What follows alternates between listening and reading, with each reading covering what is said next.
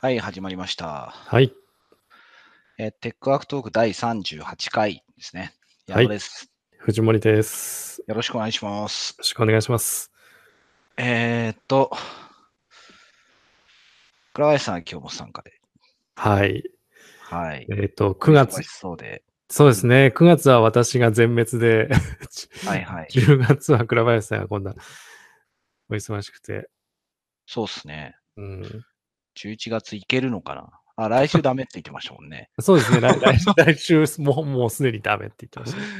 いや、大変だな。まあ、でも年一のカンファレンスですもんね。そうですね。うん、まあ、なんか先週話しましたけど、私も昔、はい、そう、規模は違いど、そういうことをやってたときに、えー、うんうん、そう、最後の方、今のコミーティングと、はい、そうだな。まあ、その時コミーティングは本当夜しかやってなかったんですけど、ほうほうそう、無給で、無給っていうのは給料なしで、うんうん、コミーティング側は給料なしで、まあせいぜいなんか契約書を見たりとか、うん、ページ作ったりとかしてたんですけど、うん、まあそれはそれですごい疲れていたんですけど、うんうん、まあ最後のある意味仕事が、まあそのイベントだったんですよね。うん、で、コミーティング側のなんかサービス公開のイベントかなんかがあった時の写真が、うんうん、まあ、Facebook 上に残ってるんですけど、なんかえらく痩せている っていうそうそうそう。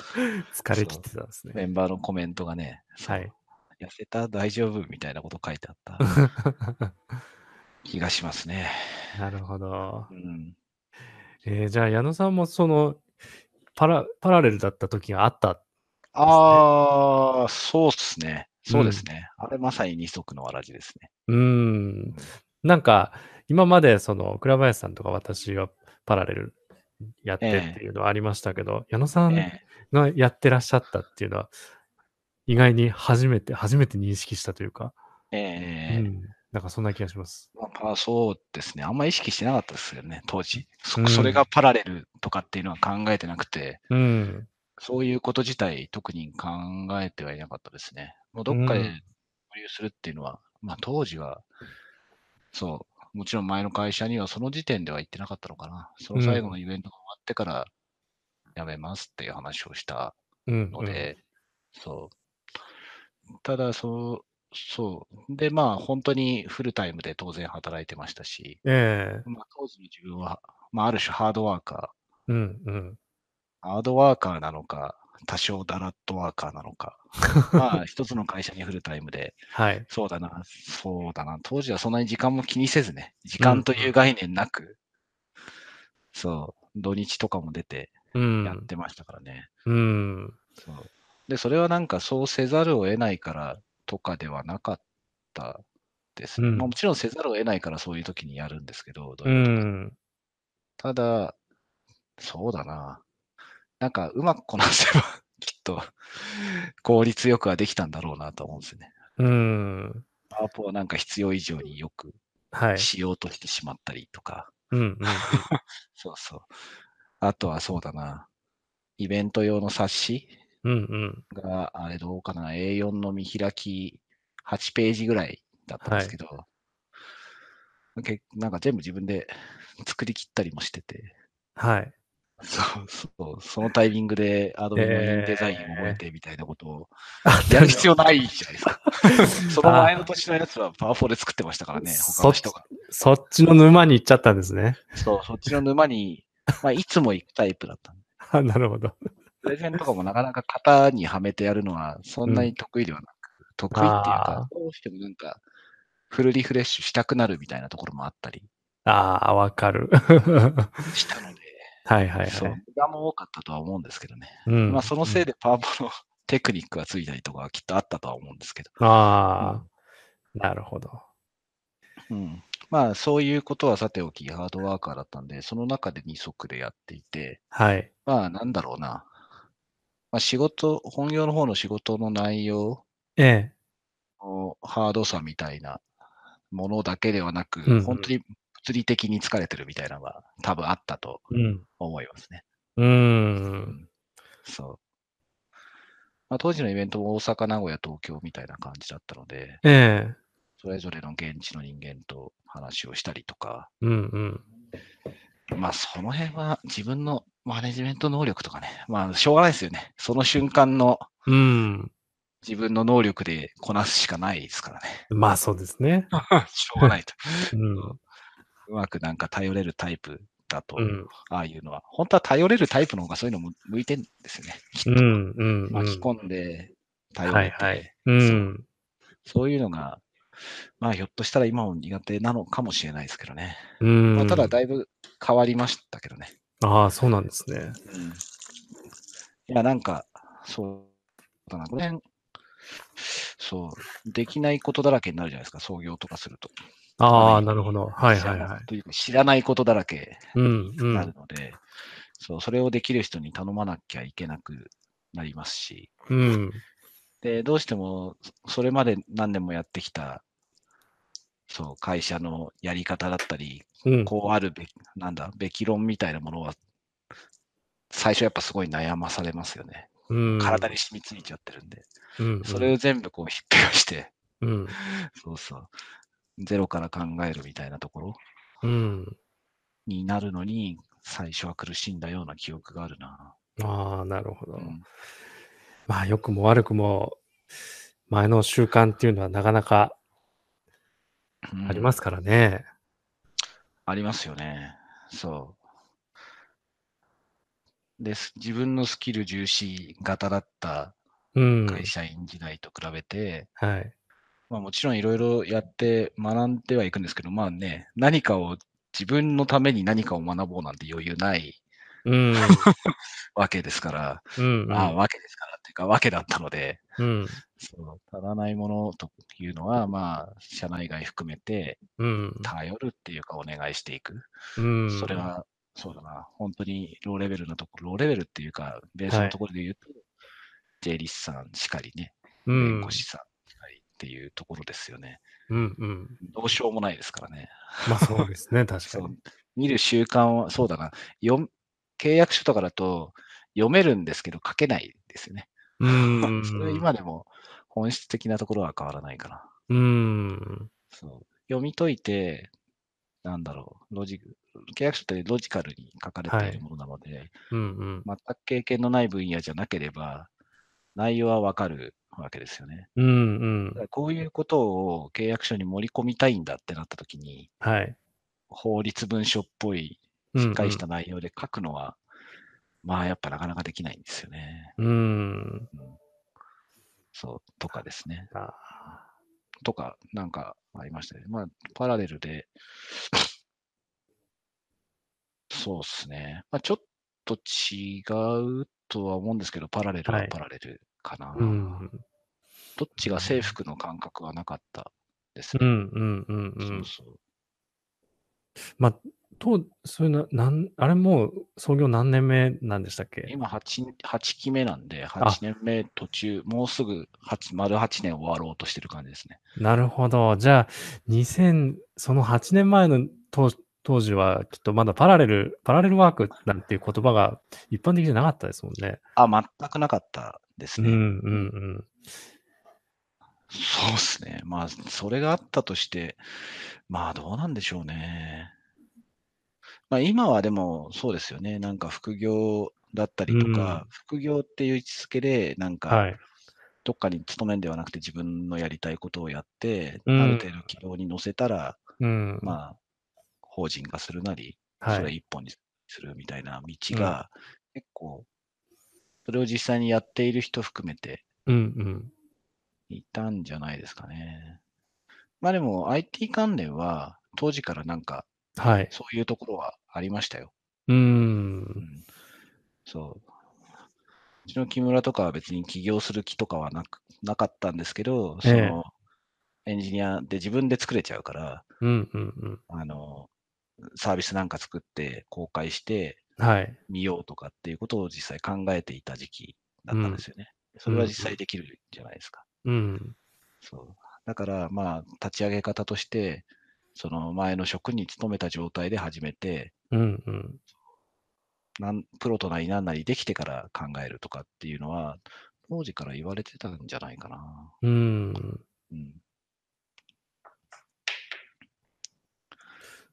業種が違うとそうもいかないかったりもしますけどね。うんうん。確かに。そうですよね。IT 系は、なんかも、スキルが持ち運びしやすいというか、まあ、そもそもあれですよね。プロジェクト単位で仕事が動くから、えなんか、そのプロジェクトが会社としてそこにいるのか、個人、一メンバーとしているのかの違いで、だけであって、うんなんか仕事自体は、そのパラレルと、パラレルというか、そういうええダブルワークなり、パラレルワークなりと非常に相性がいい感じがしますよえねう。んうん。まあでも外部に発注するタイプ、その業こフリーランサーにお願いするようなタイプの仕事が、ええリモートにはまだなってなかったと思うんですよね、世の中。ああ、なるほうど。んうん結構フリーでやられてるる方たち来てたと思うんですよね。うん会社にうんうんうん常駐する感じで。まあそれが毎日じゃなかったりはしましたけど、うん。そう。なんで週のうちの月火水はここで、みで、残りは別のところでみたいな。うん。今、我々とかがやってるような、こう、一日の中でこう、はいはい。分散してやるみたいなやり方は、当時はどうなんだろうな。まだなかったんじゃないかと思いますね。あんまり。うんうん。そう。まあ GitHub の普及とか、はい。。それ以前だと思うんだよな 多う分。ん。なるほど。創業時 Git はもうでも出てて、えで、GitHub 自体もそれなりになえはっい。てましたけど、うんうんで。もその前の会社、まあ、そのさらに1年、2年ぐらい前にオープンソースにしたときに、うん。そのソースの公開先を GitHub ではには知ってなかったですかね。Google コードとか Google のそういう、今残ってるのかなわかんないですけど、う使ってたーんんで、GitHub の勢力もまだそこまで高くなかったんですよね。うんうんう。そうんその辺はなんか Ruby とかの Ruby, and Ruby on Rails とか、あの辺のはい。普及というか、う勢ん力の拡大とかとも絡んでて、うん。うんもともと GitHub が生まれたときに、あ、違うな。GitHub はちょっと違うか。それはあれだ、Slack だ。うん。うん Rails コミュニティになんか最初に見せてみたはい。ない話をしてたのは。うん。まあ、いずれにしても国内だとそこまで、かつこういう法人側の方だとはあんま聞かなかったうんうんうですね。うんん今も当たり前ですけどね。うん。うん。なるほど。確かにそうですよね。リモートも、ぎ、まあ、ぎものとしては、ね、当時もあったんでしょうけど、そうそう。当時ノマドワークとか言われてましたよ。ああ、なるほど。そうで す。覚えてますかはいはい。うん、そ覚えてます、覚えてます。う。まあ、なフリーとか、個うん人事う業ん主とか、大会社さんのね、う経営ん、者とかが、まあ、自由な場所うん、うん。ですね。で、俺らが創業した2011年、はい。私がまだ入ってない頃が、あの、コワーキングの走りみたいな時期うで、ん、うん、うん。当時木村が、今もう亡くなっちゃったんですけど、うそん。の、共同の、なんだっけ、パックスコワーキングスペースか。はい。その下がパクチーハウスっていう、そう、ええとこだったんですけど、うん、うまあ、ん。そこが、そう、NHK に取材とかさはれい。て、うん、うテレビん、出たりしてましたからね。あの1年目がなんか、俺のいない1年目がなんか一番、なんだろう、楽しそうでした。 そう。そうそうそう。まあなんでかって、まああれなんですけど、なんなんかそうだな、本当に型がなく、ういろん。えいえろ試している時期うん、うん、ですね。うん。そう。なるほど。俺らが入ったぐらいの時には、その、コミーティングのベータ版がもうリリースしたかな。プライベートベータがリリースしてたぐらいだったんで、コミうーティンん、グうん。サービスが始まった時期だったんですね。だかはい。らそれが始まる前だったので、そう。あとはまあそのコワーキングのムムーブメントの流れの中で、はい。そう。まあわかんない。楽しく見えたってだけかもしれないですけどね。なるほど。はい。そう、そういう時代でしたね。まあでもそうだな、うんそうパラレルワークなんて言葉はもちろんなく、ねうんまあ、ただ実際にそういう動きをしている人間たちっていうのは一定量いいたとは思いますけどね。え。うんうんうんうん。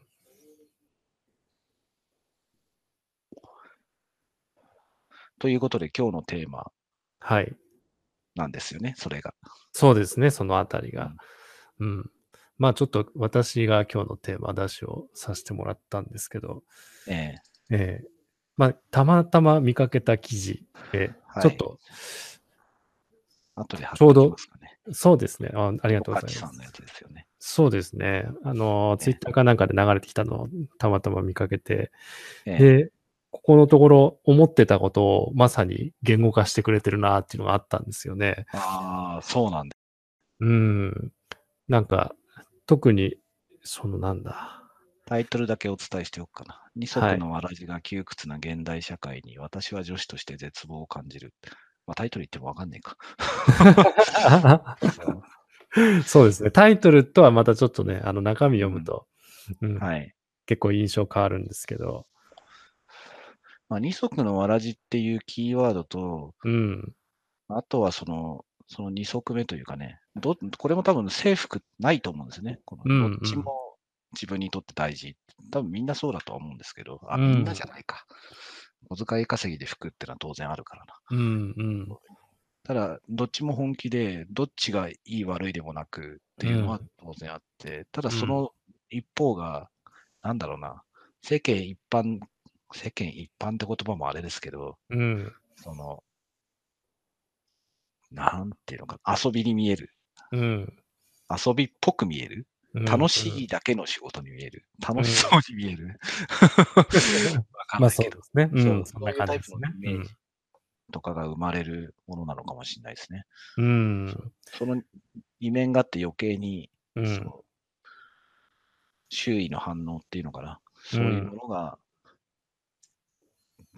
ちょっと強くなる可能性はありますよね。うんそうですね。うん。なんか、まあ、その象徴的な事例が2つこの記事に含まれてるなと思っていて、ええまあ、1つはその、記事書いてる方が、いわゆるインフルエンサー的な方ですよはいはいは。ねいうん。まあ、SNS で発信をしてて、まあ、個人として顔が売れているうん方なので、まあ、その SNS で出てくる部分だけを見ていると、えかなりまあ、キラキラしているので、ええうん。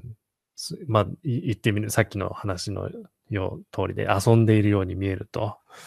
ええうん。という事例と、あとは、まあ、この方は、ね、ご本人はまだ結婚も出産もしてないって言ってましたけど、ええうん、そのワーキングマザーが、と似た、似てるんじゃないかっていうことを、この方ご本人が実感されていて、ああ、うん。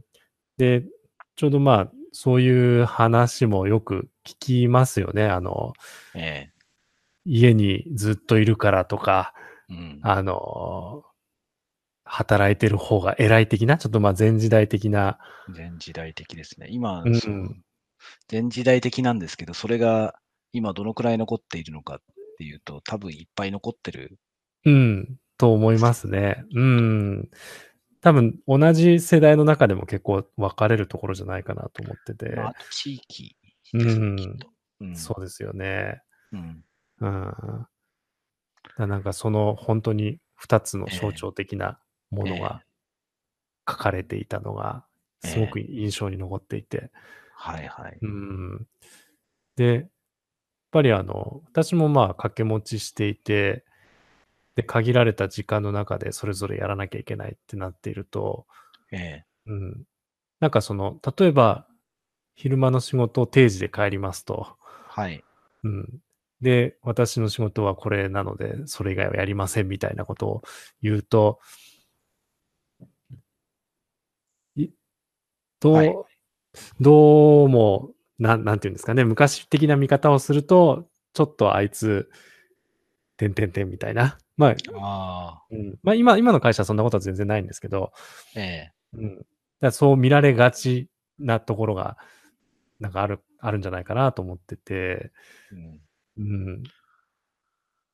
要はその、まあ、長く働けばいいじゃないですけど、その、自分のペースで限定された中で働いているっていうのが、はいはい。その会社へのコミットメントとして弱いんじゃないかみたいな、ああう、ん、そんな見られ方をしてるのかなという思ええってて、うん、っていうのは実際に私があの自分が正社員でアルバイトの方に対して、じええあるいは時短の方に対してそう思っていた時期があったんですね。はいはいはい。うんまあ、だからこそ、その、給与のテーブルに差があったりするだろうなっていうふうには思ってたんですけど、はい。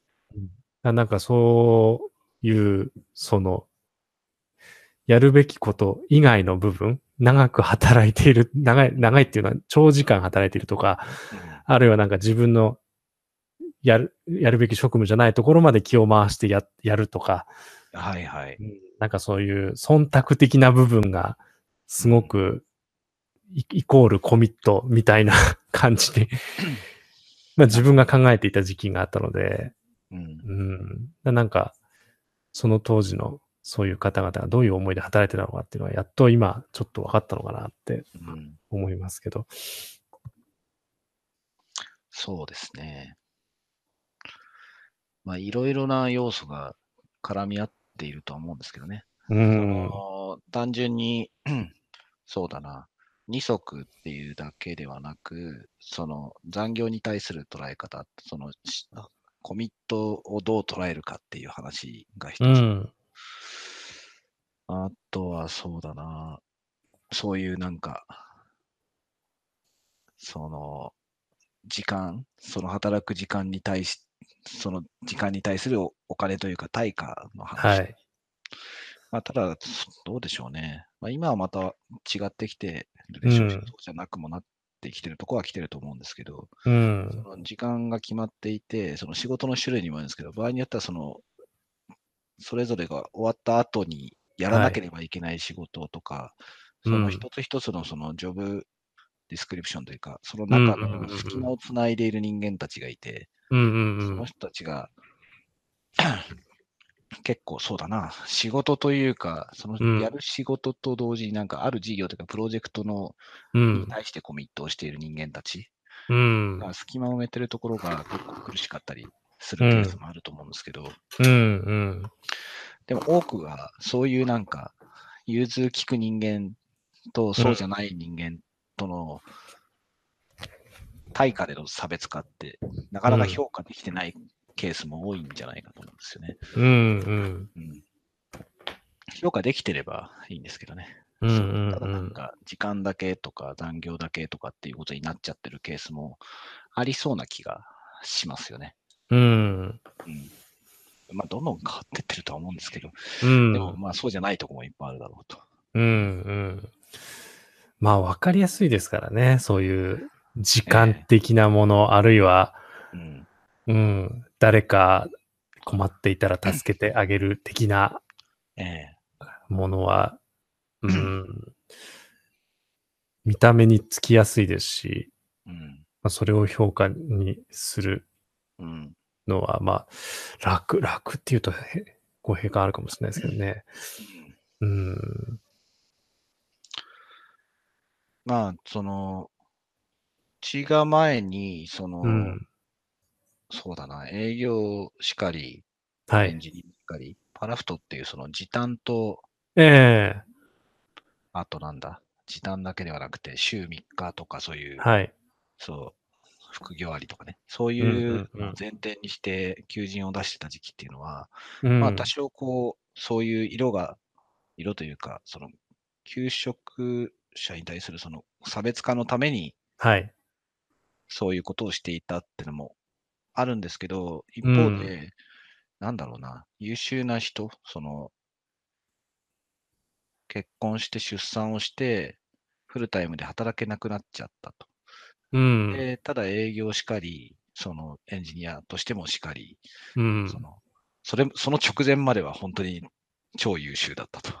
うんうんそういう人たちが、そういうなんかフルタイムじゃ働けなくなったっていう理由だけで、そう、うん。うん。全然違う仕事してたりするんじゃないかとか、働けなくなっちゃったりしてるんじゃないかとか、そういう人たちがひょっとしたら来てくれるんじゃないかっていうのがあったんですよね。うん。で、それと同時に、その仮に働けたとしても、必ず時間的な制約ってあるんですよね。子供がそういう年代である以上は。大きくなっちゃって、うんもうそこから解放されて、改めてハードに働きたいって人もいたんですけど、そうじゃうんなうい人もん。やっぱりたくさんいたので、そうしたときに、当時、うちもそん子供はちっちゃかった、本当に1歳、2歳みたいな感じだったんで、まあ、すごい大変なんで、両方とも夫婦揃ってフルタイムとは言っても、残業はできないじゃないですか。は保い。育園もあるので。うんうん。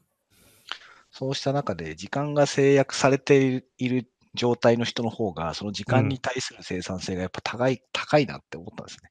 うんうんうんうん。そう全員じゃないですよ。うんうん。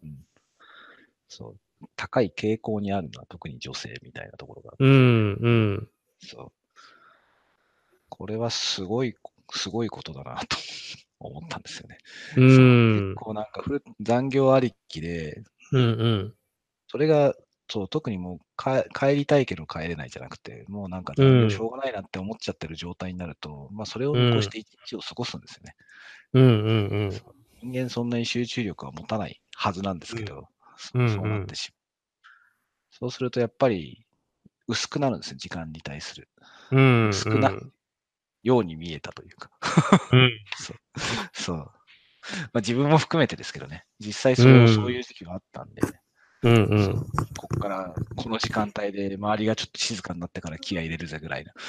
はい。そうそうそうありますね。うん。それ以外は多少バタバタしたりとか、まあ実際なんか日中は割り込みが多くて、なんかまとまった時間取れないとかって当然あったんですけど、うんうんそ。うでもなんかそこに対する、こう、それを排除すするとか、うまく自分の時間を作るとか、その時間に対する工夫っていうのは多分足りなかったと思うんですよね。うんうん。そうそれが、そう、制約されて、うん。そうだな、時短とかでもそうなんですけど、時短ってなんかね、早く帰れるからいいじゃなくて、その時う間んから遅れると、お迎えに間に合わないっていうことを指すんですよ、ね。はいはいはい。そうそう。だから必死なんですよ。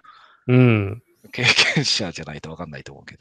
うんうん。なるほうど。んそう。もう、それを遅れることによって、場合によってはね、10分でいくらとか、はい。お金に返ってきたり、跳ね返ってきたりしますからね。うんうん。残業代が出ないというか、時短にして、給与減ってるにもかかわらず、それを、うんそこで5分遅れたことによって、は1000い。円円ぐらい取られてしまったみたいなことにうん。なるわけですよね、保育園のお迎えって。うんうんうんだからね、そう、必ずこの時間までに終わらせるとか、うん。うん。気のいいところでしっかり引き継ぎまでし、引き継ぎというかね、連絡時間まうんでうん済ませてって、やりきる考え方とかっていうのは、すごいなって思ってた時期があるんですよね。うん。確かに。そうですよね。私も、うん、パラレルやり始めてから、やっぱり、そういう意識を初めて、初めてというか、持っていたつもりではいたんですけど、ええ。うん、本当の意味ではなかったなと思って、うんうん、なやっぱり、まあ、最悪残業すればいいやみたいなとこうろんがうんうんうん、どっかであったんですよね。うん、なんかその時間に対する、なんていう、執着っていうんじゃないな。うん、その必死さみたいな部分は、うんこう、そういう状況になってから初めて分かったなって、うんうん思いますね。そう。うんまあ、なんか、そういうところにしても個人差はあるかなっていうのは、その後、う分ん、うん、かってはきたんですけど、うん。ただそのうん、仕事に対するクオリティなり、プライドとか、うんなんか真面目な人って言ったらあれですけど、う、そうんいう人ほど、そういう意識は高いうん、ところがあるかなと。うん。そこで、その中でできることをやれる範囲でやればいいやって、給料も安いんだしっていう思うタイプと、うんそうんう、ふざけんなって。そう、むしろなんか、うん。そう、この、この時間でも他のやつより働いてやる、働いてやる、結果出してやるみたいなタイプはいはいはのい方。もいるわけじゃないですか。そうでまあすそうね。じゃなく、うんもう本当に仕事とはこういうもんだっていう、そのプライドというか考え方によってそれが作られるですと、うん個。人個人違うとは思うんですけど、うん。ただ、そそこをなんか、しっかりできる、できる人っていうか、やらずにはいられない人とういうか、ん。うん。そうそう。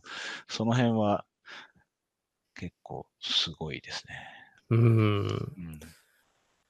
そうですよね。まあ、なんか、で、まあ、当然どんな仕事もできる得意な人と苦手な人いるとは思うんですけど、ええうん、本当になんかできる方の、時短で働いててできる方の密度の濃さはすごいなとす思ごっいでてす。ね。うん。そうそう。もともとやっていた仕事うん。で、その出単純に出産とかうんうん育児によって時短になったケースっていうのは、そうだな、その時間に制約がない状況でその仕事をやってた人がそのままやるわけじうゃないですか。ん。うん。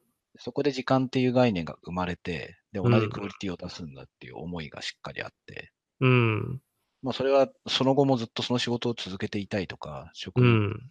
そう、給与も下げたくないとか、まあ、そういうのもあるとは思うんですけどね。うそうんまあ状況とかケースによって変わるとは思うんですけど、うんそのタイミングで例えば職種が変わっちゃうとか、そうするとまたうんうんうん話が変わってくるかもしれないですけど。う。うんんうんなるほどな。そうただそこの頑張りに対する周りの評価っていうのが、多うん分まあ、ね、サイボーズさんの過去の動画とか含めて、うん。その評価にはなっていなかったわけですよね、きっと。うん。うん。なっていないことが多かったっていうのかな。うん。そう、それはね、まあひどい話ですよね。そう、そうですね。だからそれが当たり前だったんですもんね、昔は。そう,、うんうん。だから全く評価をされずに苦しんできた。そう。でもそれをきっちり評価するのも難しいんですよね。だから感情論で私は例えばひどい話ですよねって言って、うんうんそう、その、完璧にうまく評価できるかっていうとまたちょっと違う話で、うん。うん単純に時給ベースでき給与換算でやって、じゃあそのバランスの取れた、それに見合った金額って何よみたいなことをロジカルでやっていくためには、それに応えるだけの制度設計を事前にやっとかないとできないんですよね。うん。うんう。そうんそう、それを想定した制度を作っとかないと。はいはいはいはい。そう。そこはまたちょっと別の話で難易度が高 い。そう。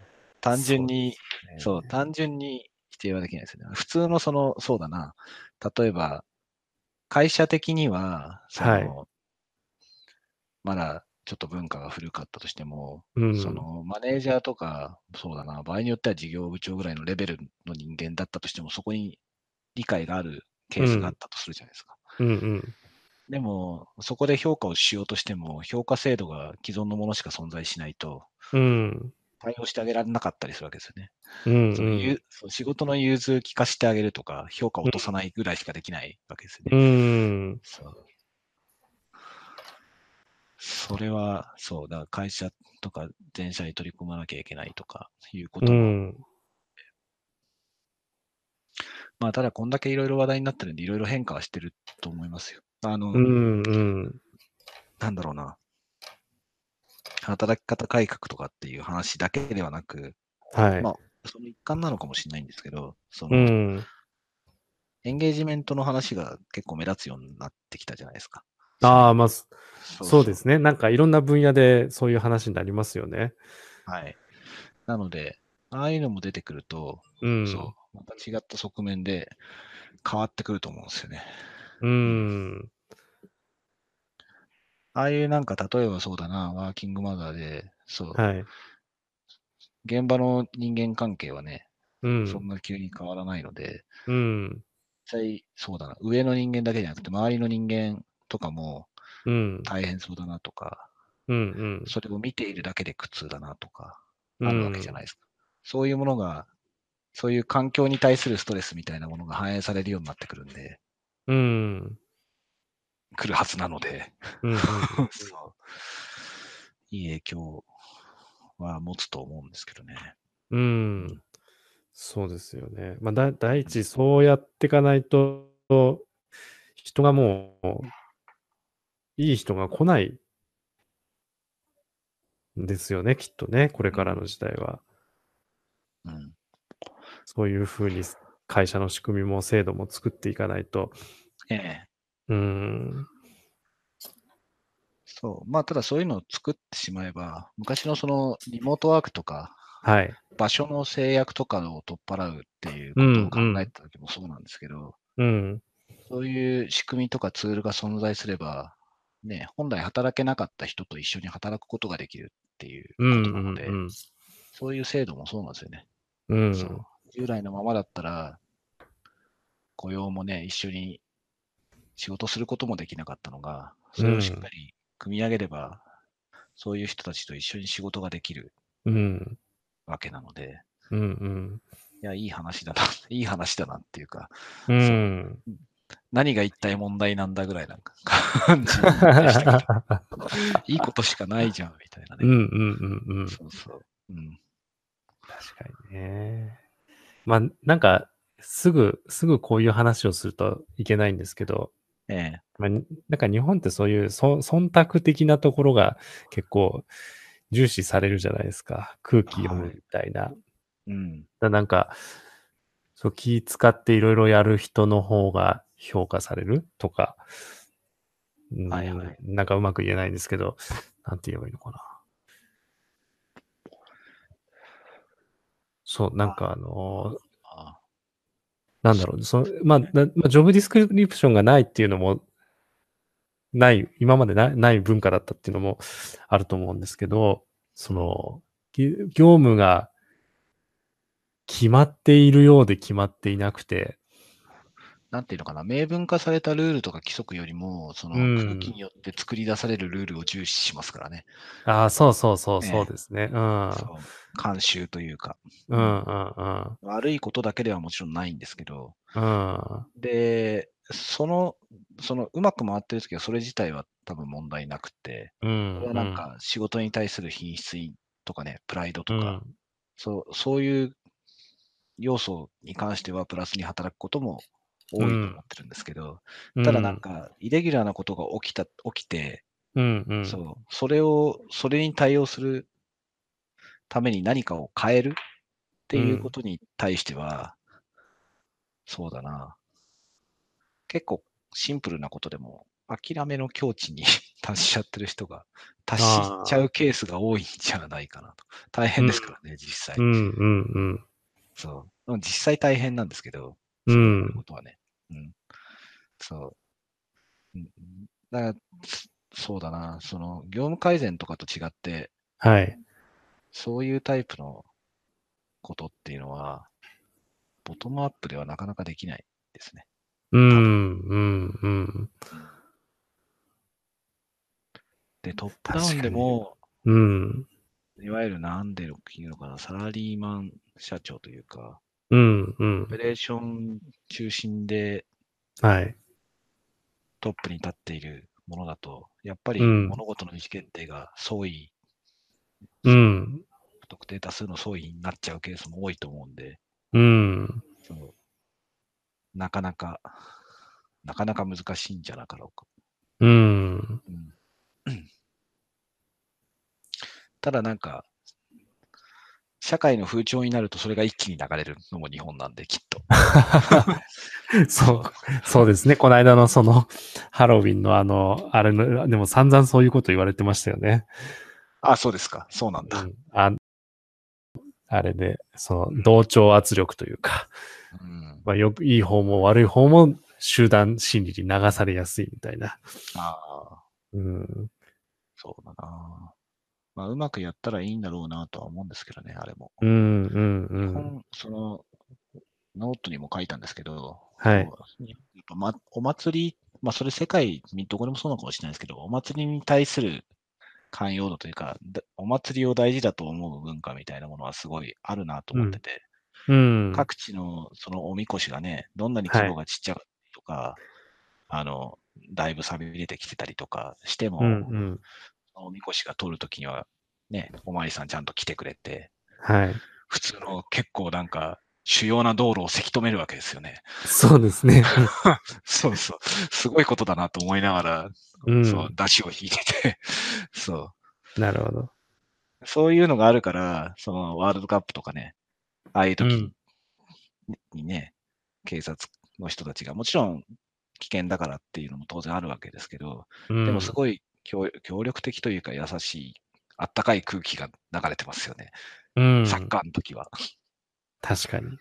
多分ハロウィンもそうだったと思うんですよね。うん、そう。そう。同行でなければうん、うん。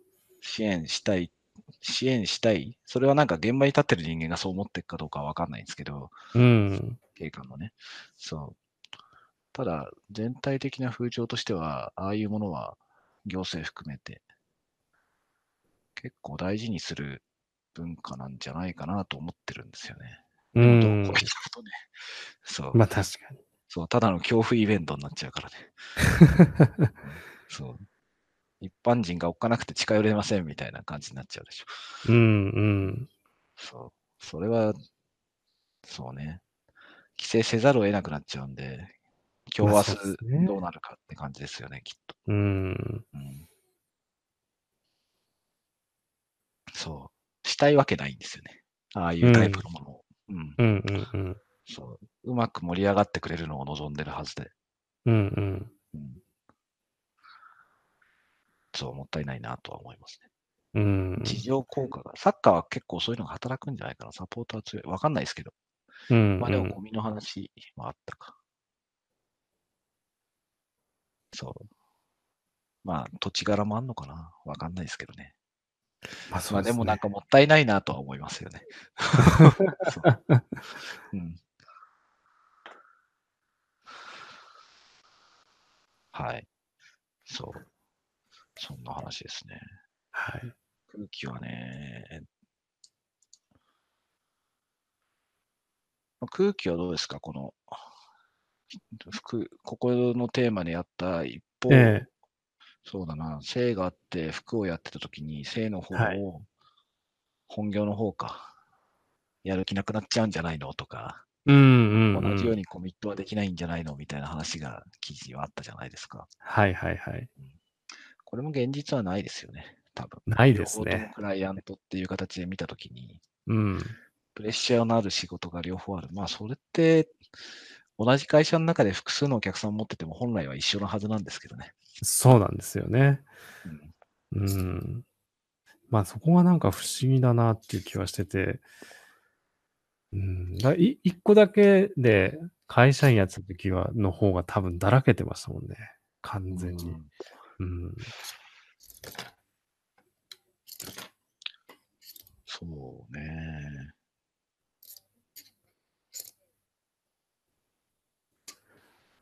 そうですね。だらけて、まあ、だらけていたって意識はもちろんないんですけど、うん。雑だったって言い方が正しいか な。そう。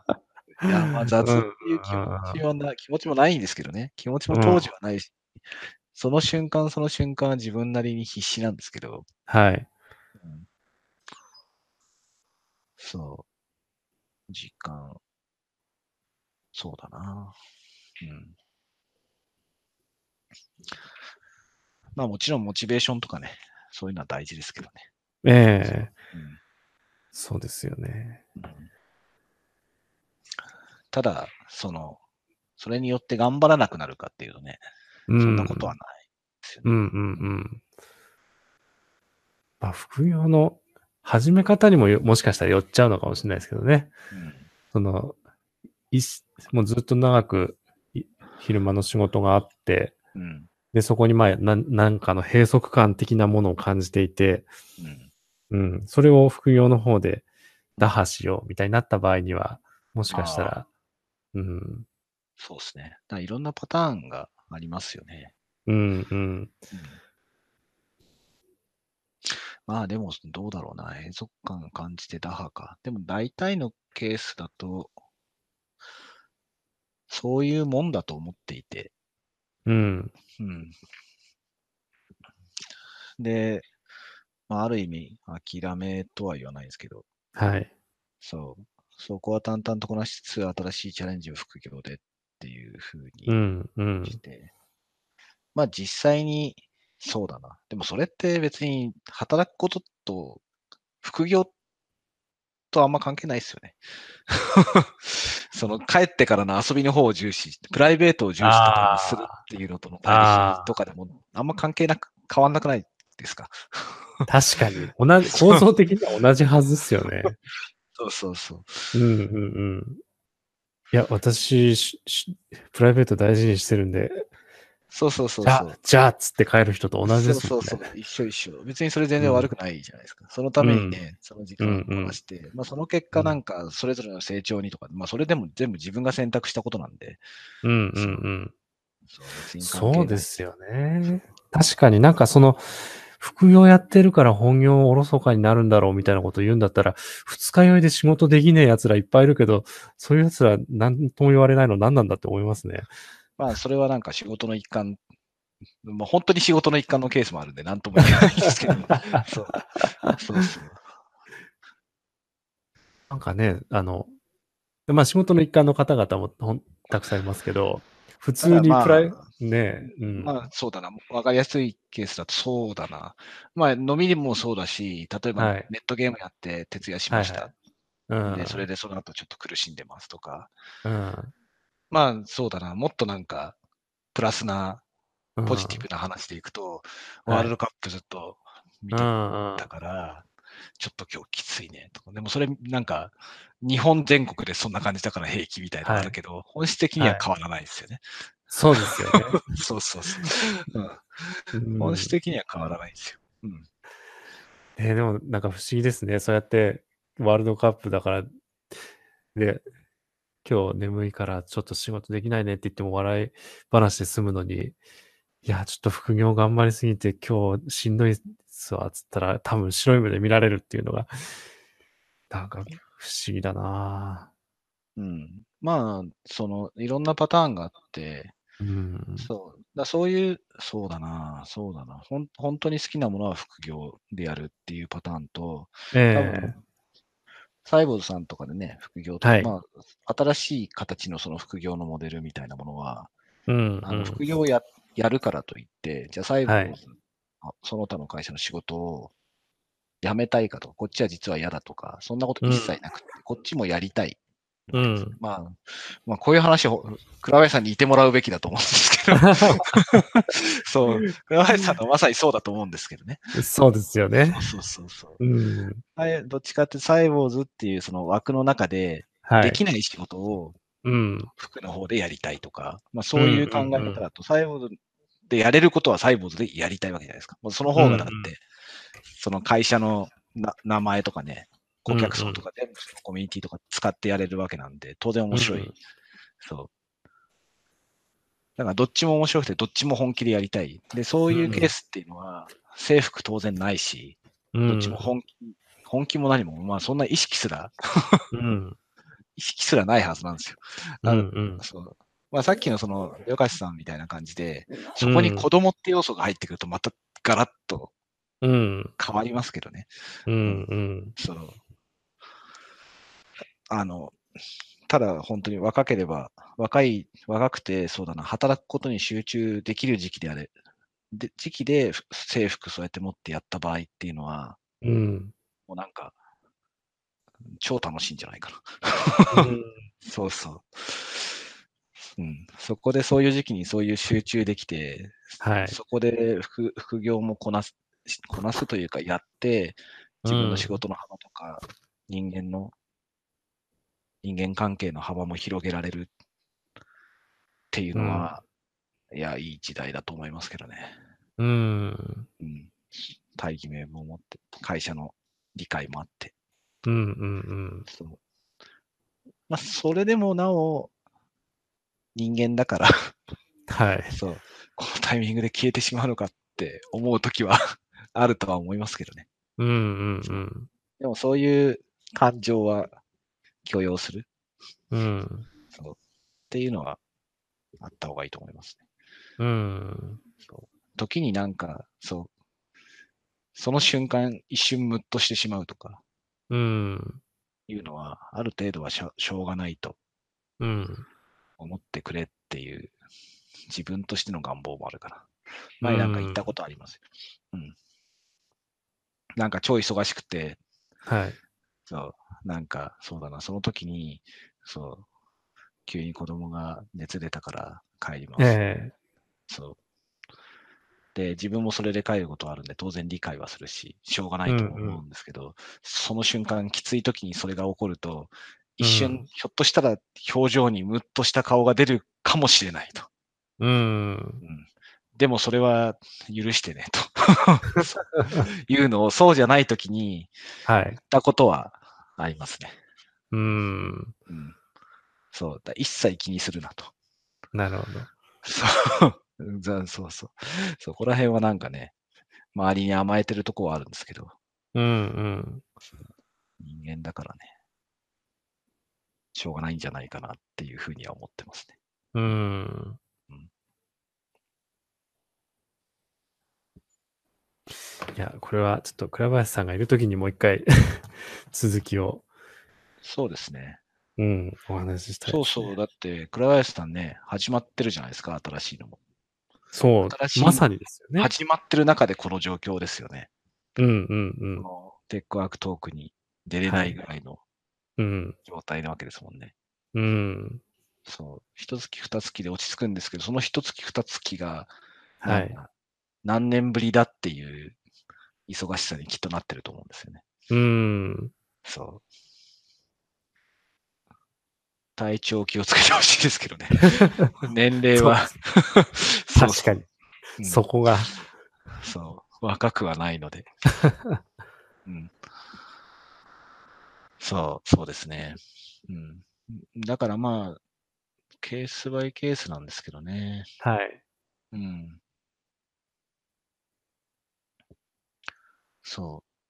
そう。まあでも、最大公約数というか、絶対数で言うと、古い方体質の方が多いのかな。うん。どうなんでしょうね。中小はでも結構柔軟柔軟にうやっん。てんじゃないかっていう気はするんですけどね。そうですね。中小の方が柔軟そうな気はしますけどね。うん。そう、事業に対してもうん。必死だとも思うので。うんうん。そう。今日なんか、どっかの動画でこう見てたんですけど、この失われた10年、20年で、うん。その、東証一部と二部の、そのはい。上、上、上下のその推移を見ていくと、うん。一部の方がすごい下がってて、う二部のん。方はそれなりに伸びてるみたいなうん。うんう数字が出てん。るらしいんですよね。それあはあ。何を意味するかっていうと、そう、ダメだったのは大企業で、うんそう、中小は頑張ってたみたいな。うん。うん。頑張ってたっていうか、必死だったっていう、うんうんうん。常に必死だったっていうことを指してるっていう話があって、なるほど。うん、まあね、日経のそういう平均値とはそういうのと一緒なので、ええ全部じゃないんだとは思うんですけど、うんうん。そうでもそれと同じことがそういう文化の形成とかね、変化に対する対応力とか、そういうのにも影響してるんじゃないかなとは思いますね。うん。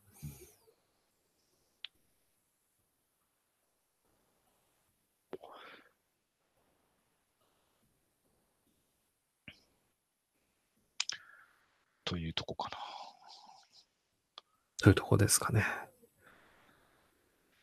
藤森さん自身はなんか、ああ、それはそうか、帰る時の話ぐらいか。帰るとき。そう、帰る時に、時間通りに帰ろうとした時の場の空気。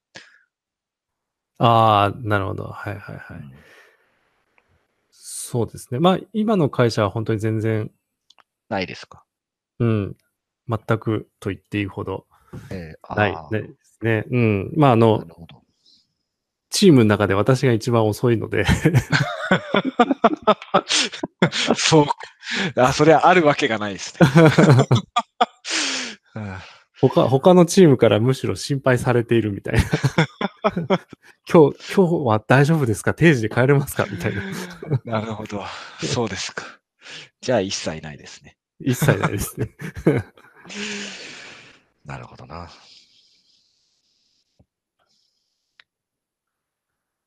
そうですね。また、このタイプのものはやりたいですね。